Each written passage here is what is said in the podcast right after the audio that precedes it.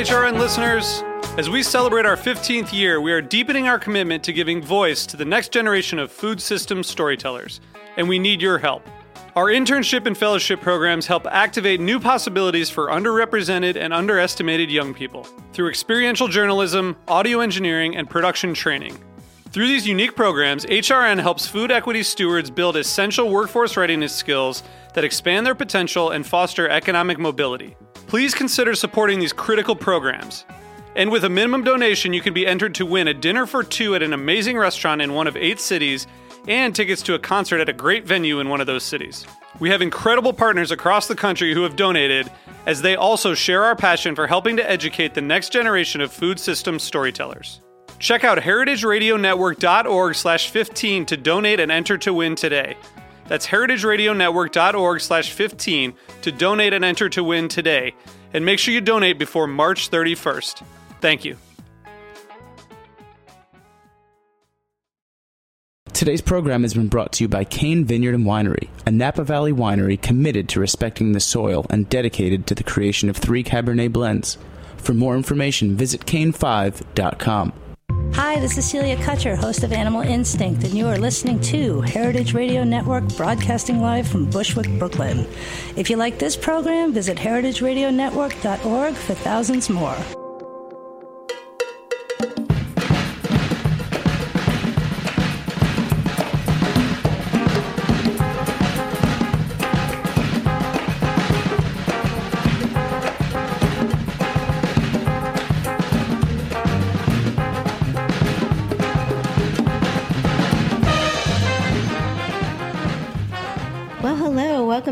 The Industry on Heritage Radio Network. I'm your host, Shari Bayer. We're coming to you live from Roberta's Restaurant in Bushwick, Brooklyn. It is Wednesday, May 11th. This is the 105th episode of the series, which is dedicated to behind the scenes talents in the hospitality industry.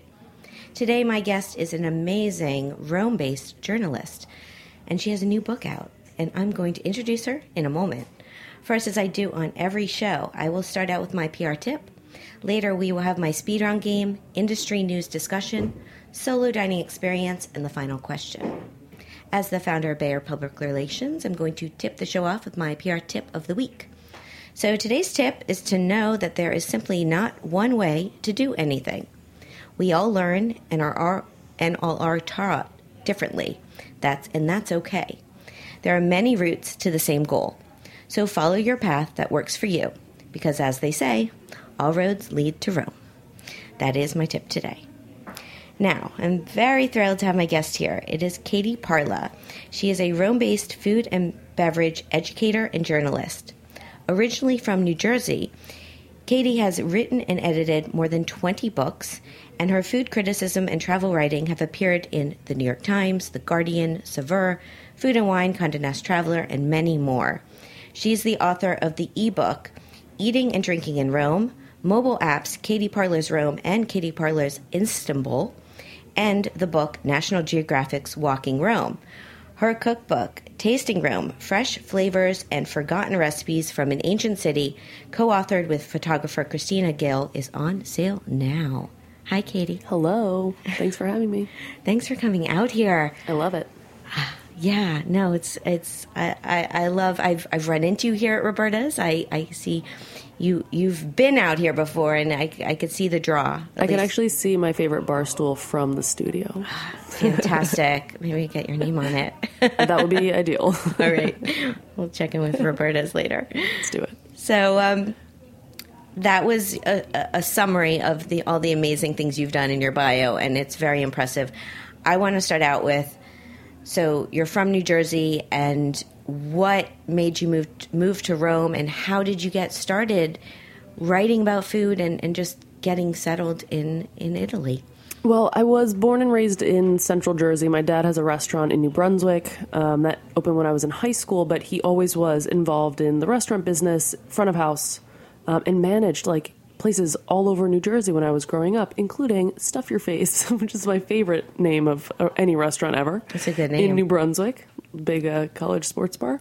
My and my cousins live there, but I've never been there. So maybe next time I go out for Passover, I have to go early. and I would say go to around. go to Clyde's, which is my dad's Okay. restaurant. Okay. 55 Patterson Street, New Brunswick. done. Um, but yeah, I think food always has been part of like a very, very important part of my life. Uh, my mom is a great cook. She has always been involved in food as well, catered when I was a kid. So food and especially sort of hospitality was in my DNA.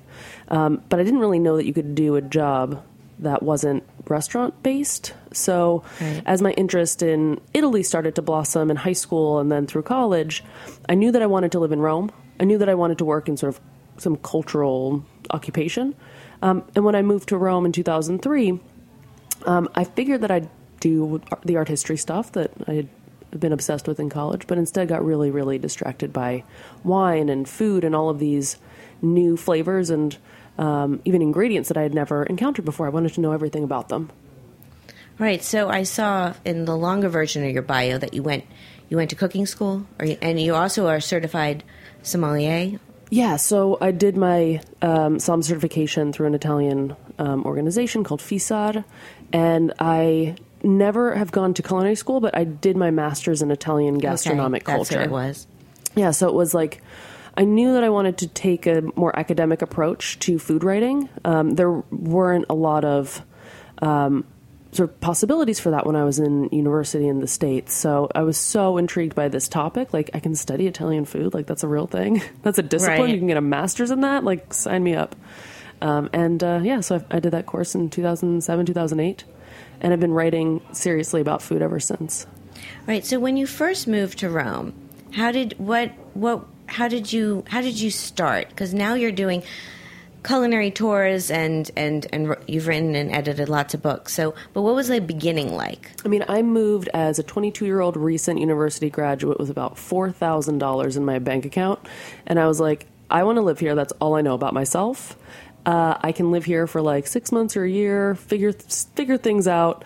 If it doesn't work out, I'll go back to America. Um, I started teaching 14 year olds the subject of Roman topography, a subject I find fascinating, but 14 year old spoiled rotten brats in Rome, not so interested in it. So I knew that I wanted to sort of talk about Rome, but I wanted to have an interested audience. So I started doing tours, um, private tours, um, with this sort of academic um, approach, but that were approachable, um, sort of accessible information for interested travelers. And that sort of led to travel writing, um, writing lots and lots and lots of guidebooks, and then um, focusing more on food um, as I sort of realized there was a big void in what was available. Um, you had, of course, tons and tons of resources on the Forum and the Colosseum and the Vatican and all those things, but there really weren't independent sources talking about food. Um, you had a lot of guidebooks. Editors would require like you know 15 restaurants near the Colosseum, which means that you're going to put in two great restaurants and 13 terrible restaurants, but people are going to see them all sort of mixed together. I wanted to change that. Right, and you have. Is your when you do your tours? Is are the people uh, mostly English speaking, Italian? I'm assuming your Italian is is much better than mine. I did study it a Non long so, time ago. ma possiamo anche parlare per, per capire. um, the uh, yeah, I mean, most of my tours are in English. I do sometimes do tours in Italian, but most of my most of my clients are English speaking people, couples or families. Sometimes solo travelers from the U.S. or um, Australia, um, Israel, Denmark. I mean, you name it. The English is spoken. I'm your gal. right. Yeah. No, and I did understand non lo so. See. Yes, I, I, I can pick up little phrases and things, but but yeah, um, I studied. I, I did a semester in Florence when I was in Awesome. college, and at that time I was sort of speaking a little bit, but I've I've lost it. But I can kind of like pick it up. Yeah, it's definitely one of those active process things. I've been on on book tour for like seven weeks, and I have been speaking Italian occasionally. But I start finding myself like, what is that obvious word that I'm trying to come up with that I use all the Right. time? That's vanished in like under two months for my brain. Not a good scene. Yeah, well, it will it will it will definitely it will come back because I'm assuming you're going back to Rome. In a week. Okay. Yeah. Well, I guess we jump ahead to, to your book tour a little bit. Um, what's that been like? I mean, this new book, i- it's beautiful, Tasting Rome. Um, I have a copy here, and just flipping through it, it's just, it's just a I mean it's a it's a beautiful book to have as a coffee table book, but then the recipes and the the the the stories you've told with it, um, like what inspired you to write this book at this time? Well, I mean, I think that for the past half decade or so, I've been documenting some really interesting things about Roman food culture and giving a voice to the cooks and chefs and bakers and um, you know gelato makers that otherwise one wouldn't be able to have a connection to because they're in their workshops, they're in their kitchens. So I really wanted, I knew exactly what I wanted to say with this book, and I wanted people to have access to the sort of variety of realities um, that exist in Rome. I mean, the the historical center is not the only place in town. It's a really, really tiny fraction of the city, and the the city that Kristina Gill um, and I live is a totally different place than than so the sort of romantic stereotype implies. So the desire was to showcase what people are eating, the good things that people are eating, the great things that people are drinking, and to give attention to the people that are doing great food. So I worked really closely with bartenders and chefs for um, for the purpose of sort of taking their recipes and adapting them to uh, an American series of quantities and ingredients.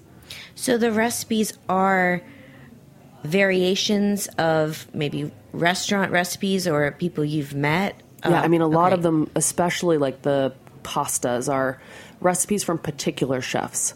Um, and yeah, I mean, the, the sort of process of writing the book was, you know, 13 years of researching Roman food, both casually as well as academically, but then also going into kitchens with Flavio De Maio from Flavio Velavevodetto or Leonardo Vignoli from Cesare Casaletto, spending time with them, understanding what what choices they were making in order to produce a particular version of carbonara or cacio e pepe, um, because there's not just one recipe for things. And I mean, honestly, the world does not need my carbonara recipe. The world needs Flavio's recipe. Right. Flavio's made millions, probably, of carbonaras in his lifetime.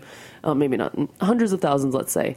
Um, and that is such an important thing. I mean, I think providing a, a direct connection between a, an experience in Rome um, and a home kitchen in the U.S. or wherever you happen to be cooking is like is so vital. Um, and I wanted I wanted to make that connection and to continue to forge those connections between readers and people making great food in Rome. Yes, I, I saw that there were some recipes that did um, highlight the chef, the, or it was the chef's recipe, and then there was sections of the book. I mean, that it was just intriguing that there's a whole section on cucina ab- abraca, Ebraica. Yeah, the Jewish Right. cuisine of Rome. Yeah, which which I thought was great. There was a whole section on that, the ghetto cuisine, I think you call it, and there was uh, the the quinto quarto, Yes, all the guts and pore cuts. right? No, I think no, and I think traditionally when you when you flip through or you you have cookbooks, you know, it's more your appetizers, your entrees, your you know. But Yeah, you, I like I like the different chapters that you've done. I mean, Totally. I mean, I thought I I know that that the sort of ideas that Romans or Italians eat antipasto, then primo and secondo. People don't eat that way anymore. Um, I mean, certainly not at home. Definitely not when they're going out to expensive restaurant meals. People stick to it, you know, a, a couple of plates rather than the whole shebang. And I wanted to sort of give attention to these minority cuisines, whether it's the Libyan Jewish tradition in Rome, um, or I mean, even to a certain extent, the Quinto Quarto. Although it's very present in Rome, the you know people consume pork cuts and and offal in like lesser quantities all the time. So I wanted to be able to document delicious versions of things and even dishes that have virtually vanished from tables, but I think have a story to tell about the city and its food culture. Yeah, no, I think that's important, um, and it's a it, and and it is a mix. I mean, there is the cacio e pepe, and you know, more traditional things, or even I think marinated olive oil olives that Yeah. you have, and things that I think are more traditional or or people are more you know uh, familiar with. And yeah, I mean the classics yeah. Mm-hmm. are in there, but there are also some things that you might not necessarily expect that uh, that other books haven't documented yet, and I think that's one of the things that makes Tasting Rome really special and makes it not sort of the run of the mill Cucina Romana cookbook. And it's so amazing because we've got a lot of brilliant women writing about food in, in, in Italy, and like Rachel Roddy's book sort of takes a um, it's called My Kitchen in Rome takes a particular neighborhood and a set of experiences and really dives deeply into that. And Tasting Rome, on the other hand, is like a sort of panorama of um, Roman food culture beyond Testaccio, beyond the historical center, really covering um, what I think are the most important features of the city's um, dining culture. Yes, I'm sitting here thinking I need to plan my next trip to Rome. Do it. I approve. I know you do. okay, we're going to take a little break here and come back, talk more with Katie. So stay with us. This is All in the Industry on Heritage Radio Network.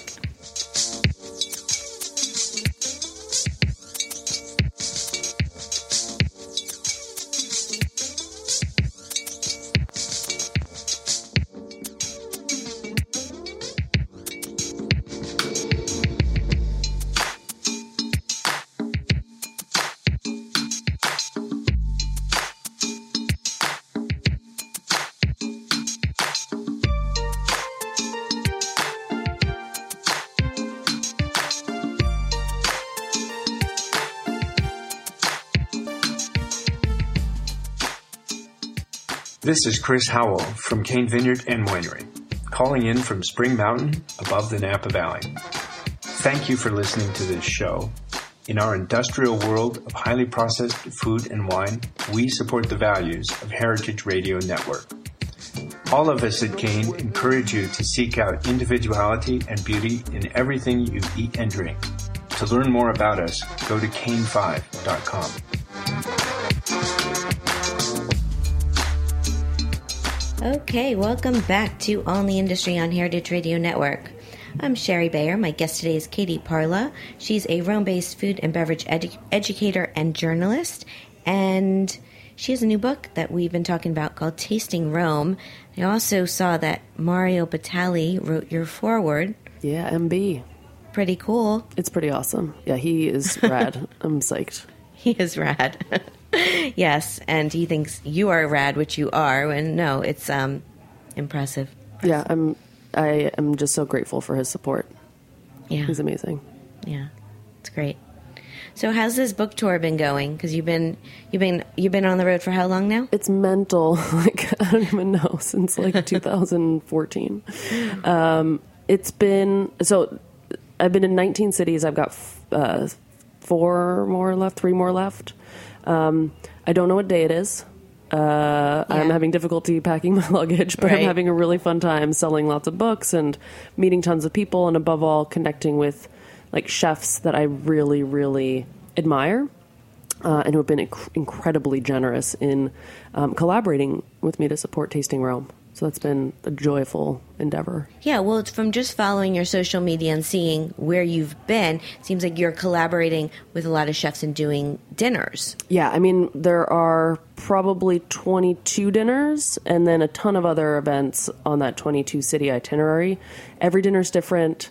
Um, and the sort of point was to provide each restaurant with an opportunity to like have a sort of change of pace or maybe explore a topic that they couldn't otherwise explore on their regular menu because maybe it's offal heavy or just sort of off brand um, or to sort of celebrate a, a theme that they're excited about and want to know more about, and you know gives the kitchen a, a, a chance to learn some historical things about Roman food. And a lot of the places I've been um, collaborating with have have a sort of Roman theme, but of course can't be strictly Roman because you can't have a Roman trattoria in America. I mean, Roman trattorias don't even exist in Naples. Though you can call them Roman trattorias, Right. the trattoria experience is very much rooted in the city of Rome. So you can have like a trattoria in Phoenix or San Francisco that's inspired by Rome, but you can't serve Roman food there because if you serve like a slab of um, lamb with no sides and no garnishes, as you would have it in Rome, people would just like freak out, and it wouldn't it wouldn't fly. There would Yeah. be protests. Well, what is it about Rome that, that excites you or draws you there versus a Florence or a Milan or Sicily? You know, Yeah, I mean, I love Sicily so much and Milan. I'm not such a fan of Florence, um, frankly. Um, but what Rome, what Rome is for me, is this incredibly ancient city that was like an a completely unhealthy, malarial, snake-infested swamp at its birth. Um, you know, in the Iron Age, and then became this capital of an empire with an incredibly cosmopolitan food culture that then sort of slid into uh, a dark, a cultural darkness and returned to its swampy features and then sort of rose again in the Renaissance. It's got this sort of all the cycles of human civilization and the archaeology to go along with it, and that always fascinates me. Um, I love I love history. I love ancient sculpture. I love you know medieval mosaics. Um, so you know, between meals, I occasionally go look at things you can't eat. I hear you. No, it's true. What about Roman food? I mean, is there a particular dish or something that that you your favorite or or you know Yeah. that what is it? Gricia is my favorite thing. Gricia is pasta that's tossed with um, generally guanciale, so cured pork jowl that's been sort of cooked and rendered. Um, it's like very unctuous fat is used to coat the pasta. There's also pecorino romano cheese and black pepper in it. It's a really simple classic. It's um, it's very very Roman, but it's not something that has really been fully embraced. And I actually find it very difficult to find in the U.S. But I'm I'm trying to change that by constantly talking about it and like peer pressuring people into putting it on their menus. Not working. I don't know if anyone can do it. You can do it. I'm dedicated. Let me ask you the question I had from my last guest on episode 104. I had on Alex McCrary and Jenny Goodman of Tillet Chef Goods. And Jenny asked Since you've been traveling through the U.S. on your book tour, are there any food trends that you have spotted in the States that have have long been part of the Roman cul- culinary landscape? Yeah, I mean, for sure, there is a big cacio e pepe thing happening in America right now, and every every sort of Rome-inspired place, and then even some sort of pan Italian places are serving cacio e pepe. They they execute it much differently than you would e- encounter the dish in Rome. Um, often butter is introduced, and like the consistency isn't usually isn't quite as like tight as you could encounter in in Rome, but it's everywhere. Um, Yeah, I, I definitely see that on menus. yeah, and it's not a trend yet, but it's going to be that um, the Roman style pizza al taglio, the pizza by the slice, that's sort of popping up here and there. Um, and I think you know as Americans become more open to different approaches to pizza ra- rather than just their sort of strictly regional ones, um, we're going to see I think some cities steering away from like the two dollar slice and towards the more sort of gourmet pizza by the slice that you might find in a place like Pizzarium in Rome. Right. I don't know if this is Roman at all, but I was just thinking how Paulie Gee, Paulie Gee's out in, mm-hmm. in Greenpoint is opening a pizza slice pa- place versus his place. Is it a triangular slice? You know, I'm not sure, but the the Roman you're talking about squares though. Yeah, so like Roman pizza by the slice is that long rectangular sheet pan baked pizza or even like a Right. long oblong slab that's sliced And and, they're- yeah. served by weight. So you don't pay like two dollars a slice, you pay Right. like whatever the weight is times the per kilo. Yeah, no, cost. I remember that. I, I feel like it's kind of kind of like a focaccia.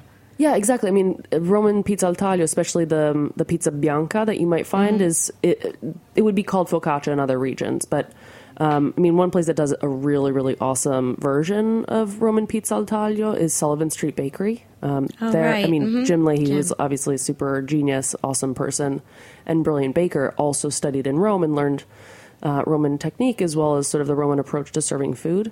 Um, so I just love going to his spot for pizza rossa or pizza bianca, the simplest of Rome's flatbreads. Yeah, no, I haven't. I, I recently been seeing Jim a lot of Jim, but I haven't been to um, his place. But I'm, I'm visualizing it right now as you're speaking it. Yeah, you know? it's super. It's just really simple. It's a flatbread. Sometimes you put toppings on it. Sometimes you don't. Yeah, yeah. well, that's the thing with Italian cuisine. I mean, it's known for being. I, don't- I guess I'll say it like simple. You know, the simple ingredients, but using high quality ingredients.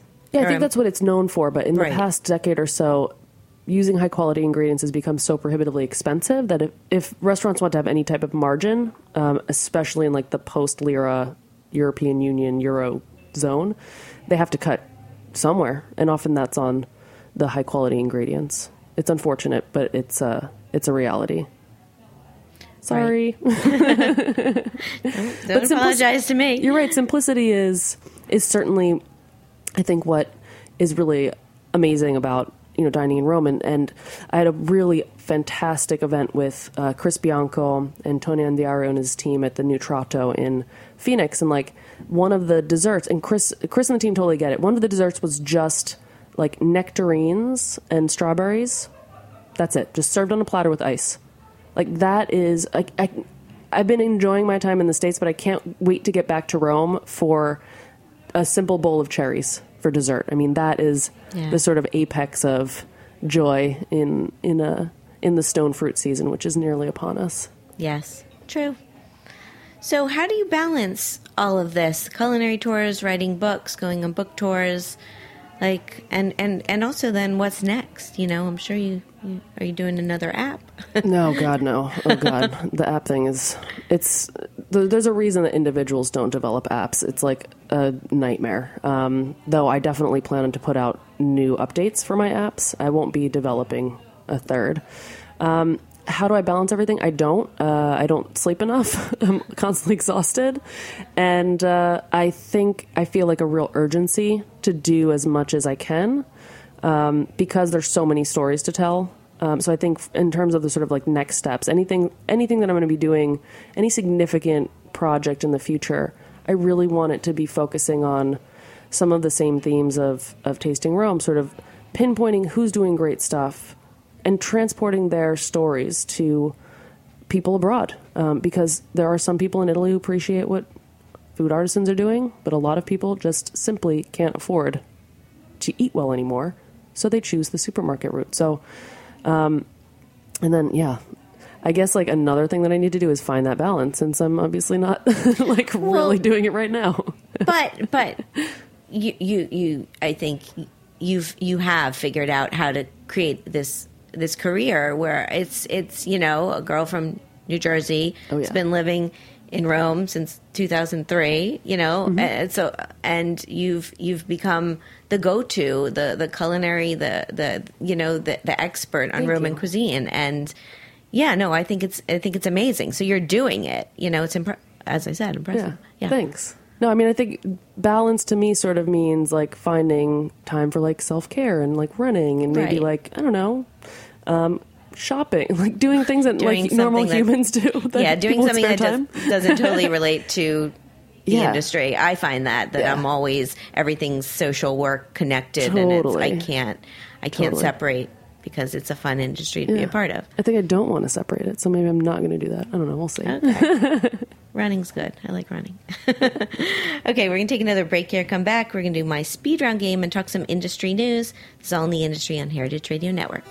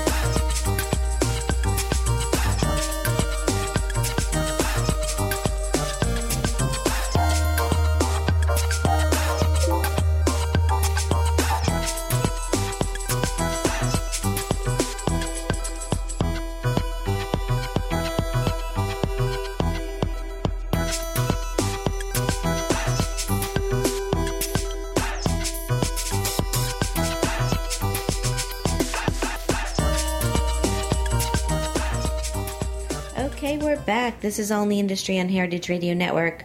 I'm Shari Bayer. My guest today is Katie Parla. It's time for my speed round game. So what this is, Ready. is I'm going to name a couple of things, either or situation. You just pick your preference. Got it. Cool. I love these. Great. Here we go. Eat in or eat out. Out.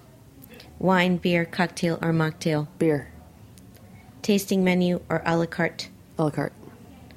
Small plates or large plates. Both. No, I have to pick. Small plates. You're, you're fast though. Communal table or chef's counter. Chef's counter. Tipping or all inclusive charge. Tipping. Trevi Fountain or Bethesda Fountain. Bethesda Fountain. I don't even know what that is. It's in Central Park. Okay, yeah, that one. Fuck the Trevi Fountain. I wasn't sure if you knew, but I threw it in there because I don't know that many fountains. Um, going on a book tour or giving a culinary tour. Oh man, a culinary tour. I, I love both, but culinary tour. Okay. It's so joyous. Two more. Cheese plate or dessert. Cheese plate. Manhattan, Brooklyn, or Rome. Rome. Done. Sorry. Sorry, I- Brooklyn Manhattan. You were like, I've what? Uh, this is my hundred fifth episode. Like, I Congratulations on that, by the way. Thank you. That's so awesome. Thank you, but I'm saying it because like I think you were like the the quickest. I- I've done this a lot. That was And like I'm not even speed. caffeinated. Amazing, amazing, great job. Thank you. Okay, so industry news. Uh, figured this was fitting that the Pete Wells and the New York Times reviewed an Italian restaurant today. Cafe Altro Paradiso gave it two stars, and um, the title was "Looks Aren't Everything at Cafe Altro Paradiso." Basically, he was saying, I don't know, the food to him wasn't that pretty or photographable, but he thought it tasted delicious, and um, this is from the Estela team. Uh, chef and owner Ignacio Mattos and business partner Thomas Carter, their new place. Yeah. I mean, I thought it was so interesting because the the thing that seemed the most Italian to me about the description of the food was its lack of like photogen its lack of aesthetics. Yeah. The dishes didn't sound Italian to me at all. They sound Italy inspired. So, I mean, I, I always sort of question where people are are getting their ideas about Italian food from. They tend to be based not on sort of really solid experience, but sort of like their their idea of Italy. And the idea of Italy works a lot better here in the states than Right. actual Italy. Yeah, no, that's interesting. I've been now, I've popped in now twice. I actually did one of my solo dining experiences there at the bar. They have a really great bar, it's good for solo diners. And um, I had the fennel salad, I've had the octopus, like dishes to me that are a little more. I mean, it's, I guess it could be Italian, but a little more Mediterranean in a sense, their preparation.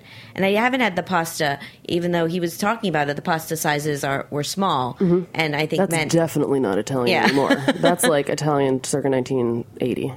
right. Now the portions are huge. Yeah, but I, I like the I. I think if I had realized they were for me as a solo diner, knowing they were smaller portions would have been good because I skipped it because I didn't want to fill up on a giant pasta. Yeah. Um, but I I think they're looking at it more as a mid course. Uh, Totally. So I'm excited to try it. I would definitely be down. And a lot of those things sounded super delicious to me, especially the fish with the mayo thing going on. yeah, no, I'm happy for them. It's a it was a great review and uh, people yeah. So Estela is still killing it. Oh, yeah. yes, Crushing yes, it. Yes, definitely. Okay, other article that caught my eye this week because it's been a hot topic. So on Eater, we have Gabe Stulman reverses no tipping policy, brings back gratuities at Fedora. And this was by Ryan Sutton. So the tipping thing, talking a lot about it. So um, Gabe Stulman has a handful of restaurants in the West Village, and he's a great restaurateur. And he, for four months, has been doing no tipping, and he's decided to reverse it because it's just.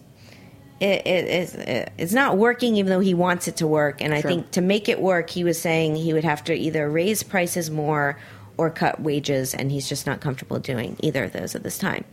Yeah, I mean, I definitely what he what he says echoes what a lot of his colleagues are saying, and it would be wonderful to be able to provide like a dignity based um, revenue for people working in the kitchen and to have incomes be more balanced. Like that is the goal. It's not working right now. It's very difficult to make it work right now, and like the complexity of the implementing new systems and things, and really sort of socializing diners to the new reality is going to take time. So I'm, Yeah. as he is, ho- hopeful that we can go to the no tipping policy in the future. But right now, it's I think it's just it's complex. It is. It's very complex. And about, thinking it was probably about when he was in it for about two months, there was a talk at Journee, uh, a panel discussion that he was on, on tipping. And he was saying it was about perception and, and, and va- of value. Sure. And just, and he gave this great example how people, you know, seeing a burger on a menu and just the cost of it being I forget what it was twenty six dollars versus being nineteen dollars, and them just not getting the pers- the value of it, realizing even though he was very transparent about no tipping, no tipping through the whole meal, but still, when you look at a menu and you see that price, you forget that you're not gonna be leaving Sure. a tip, and so you. It appears like you're spending more when really you're either spending the same amount or less. But Yeah. you know, People are very comfortable eating food that they perceive as having value um, and divorcing it from the labor involved. They're very satisfied doing that, which is why we have so many issues in agriculture and food service with people not being um, paid properly. Right. Well, but being in in Rome, I mean, with you're not dealing with tipping, and do you notice a difference of service in Italy than in the U.S.? Yeah, I mean, definitely in, in Rome in particular, if you're a regular, you are VIP um, across the board. And if you're a, fo- a foreign traveler, God forbid, from America, like you um, can often be completely dismissed as not understanding anything, and you know you won't get the specials read to you, and you'll have a different experience. Um, but this happens even to like Milanese people coming to Rome. Um, but the wages in Italy are extremely low. Your average server probably earns between 900 and 1200 euros a month net, which is not quite enough to live in a an expensive city, and kitchen workers make less. So, I mean, I think that there's room for improvement, but it requires an investment on the part of um, the consumer, and consumers want to keep their money, unfortunately, not put it back into the economy. Yes. Well, I um this this story, this tipping story, and and what what the industry is going to do, it will keep unfolding, and Definitely. we will be following it here on all in the industry. No, it's uh, it's it's um, it's big changes. So um, now, typically, I take a little break here, and uh, we do my solo dining. But since you have to run off to your dinner, I think we will do our final question now, and um, and go from there. So, on my next show, I'm having Herb Karlitz. He's the CEO and founder of Karlitz and Company, which is lifestyle influencers and tastemakers that create event experiences. And um, he's also the founder of Harlem Eat Up, which is a four day festival taking place May 19th and 22nd in Harlem, um, celebrating the food and culture of the, the, the uptown area. So, um, Katie, can you ask a question for her?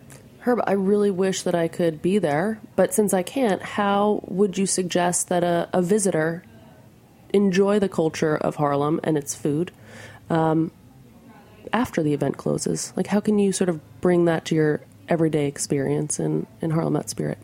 That's a great question. Thank you. I really wish I could be there. It sounds amazing.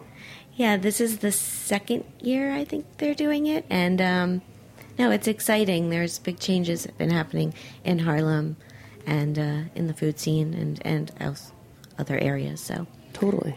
um, so great. Thank you so much. Thank you so much for having me. I'm so delighted to see you, and I'm looking at my bar stool. Unfortunately, I won't be able to go over there. I'm going to a dinner at Frankie's tonight to celebrate tasting Rome. Yes, as you as you should. And I say next time you're back in New York City, let me know, and I'll meet you at your bar stool, and You got we'll, it. we'll share some pizza. Fantastic. So thanks so much. I will give the every everyone listening um, information about where to get your book and your websites at the end of the show. Super. Okay, so we're gonna take one more break. Come back. I'm gonna do my solo dining experience. This is all in the industry- industry on Heritage Radio Network. Ciao. Ciao. Official rappers will cease to exist. If I come into a party hitting raps like this, all you superficial rappers will If I come into a party hitting raps like this, all you superficial rappers will cease to exist. If I come into a party hitting raps like this, all you superficial rappers will cease to exist. If I come into a party hitting raps like this, all you superficial rappers will cease to exist. On Tuesday, May 17th, please join Snacky Tunes for the 9th annual Barbecue Blowout. Our inaugural chefs are Kings County Imperial with Beats and Rhythms by Domino Records. Tickets are $10 in advance at BBQ Blowout, May 2016.eventbrite.com. Tickets include a plate of food and a complimentary Brooklyn brewery. We're happy to announce returning partners of Nikki Digital and Heritage Radio Network. We hope to see you there. All right, welcome back to On the Industry. I'm Shari Bayer, and uh, it's time for my solo dining. But first, I'm going to do um, a little more industry news that I had. So last night was the New York City Hospitality Alliance Awards, and this is the first time they did this award program. And so the New York City Hospitality Alliance is a member based association founded in 2012 that aims to foster the growth and vitality of the hospitality industry. And um, so they had this award ceremony last night at Marquee Nightclub. And um, it was a fabulous gathering. Andrew Rigie, who actually came on my episode six, it was a long time ago, but episode six, Andrew Rigie, he's the executive director of the NYC Hospitality Alliance, and he led it. And um, yeah, it's great. They're doing these this new new awards for the industry. So a couple highlights. There was. Um, the Big Apple Legacy Award, which went to Jeffrey Bank the, of the Alicart restaurant group. And there was the Next Generation Award. John Meadow got that from LDV Hospitality Group. And the Night Owl Bar Award went to employees only. So if you want to check out more information about, that, you can go to their website, the nycalliance.org. Congratulations to all the winners and everyone participating. Um, it was a nice it was a nice uh, event last night. Glad to be there. Okay, so time for my solo dining experience. This week it's at Cotogna because I'm keeping with the Italian theme. So here's the rundown. Location 490 Pacific Avenue in San Francisco, California. The concept a celebration of rustic Italian cuisine, offering a daily changing menu of wood fired pizzas, house made pastas, and more. The chef, Michael Tusk of Quince, a celebrated fine dining establish- establishment located next door. So, why did I go? Well, this was when I was en route to Worlds of Flavor conference in Napa, and it team, seemed totally reasonable to stop in San Francisco for a good Italian meal. My experience. So I arrived a little bit early for my lunch reservation, and I was seated right away at a nice two top by the windows. I asked my server for some recommendations of any not to miss items, and he was helpful. What did I get? So I had the antipasti, which was asparagus, farm egg, and fontina, and primi raviola di ricotta, which is their special. And I had an iced tea. My take super seasonal and fresh asparagus topped with an oozing egg and fontina cheese. It was a fabulous way to eat your vegetables. It was quite rich, as was my giant raviolo, which was heavenly. I would say it's a must order. The ambiance, it was a warm setting with rustic woods and lots of natural light. I'd say it's perfect for a meal with friends or go, going solo. They have a great bar. And uh, interesting tidbit. So, among many accolades, Cotogna was honored as Best New Restaurant in America by Esquire magazine in 2011 and received three and a half stars by the San Francisco Chronicle that same year. Personal fun fact, which is more of a interesting fact, I don't know how fun it is, but I chatted with my server about the SF mandate charge on my bill, which was $2.10. So I learned that that's part of Healthy San Francisco, requiring employees to provide health care for their employ- employers to find health care for their employees. Um, so it was interesting to see what policies are being implemented in other states. The cost was $43, not including tax, the mandate, and gratuity. Would I go back? When in San Francisco? Yes, I would. Their website is cotognasf.com. So we've done the final question, so I'm just going to wrap things up. I'd like to thank my guest, Katie Parla. She is a Rome based food, beverage, educator, and journalist who has a new book, Tasting Rome. You can find out about the book at tastingromecookbook.com. You can find out about her and all the amazing tours and things she does in Rome at katieparla.com and on social media that's at Katie Parla. And it's Katie with the it's K A T I P A R L A. Now you can find me at Shari Bayer, at Bayer PR, at All Industry, and at Heritage underscore radio. My Facebook page is All in the Industry. My website is BayerPublicRelations.com and ShariBayer.com. As a reminder, all of our shows are archived at heritageradionetwork.org. We are on Stitcher and iTunes. You can leave a review on iTunes. I would love that. I would love to get some more feedback, so please feel free to do that. Next week, I will be back at 4 o'clock with Herb Karlitz. Thanks to my engineer, David. Thanks to Katie. And thanks to all of you for listening. I'm Shari Bayer. Thanks for being part of All in the Industry. Bye.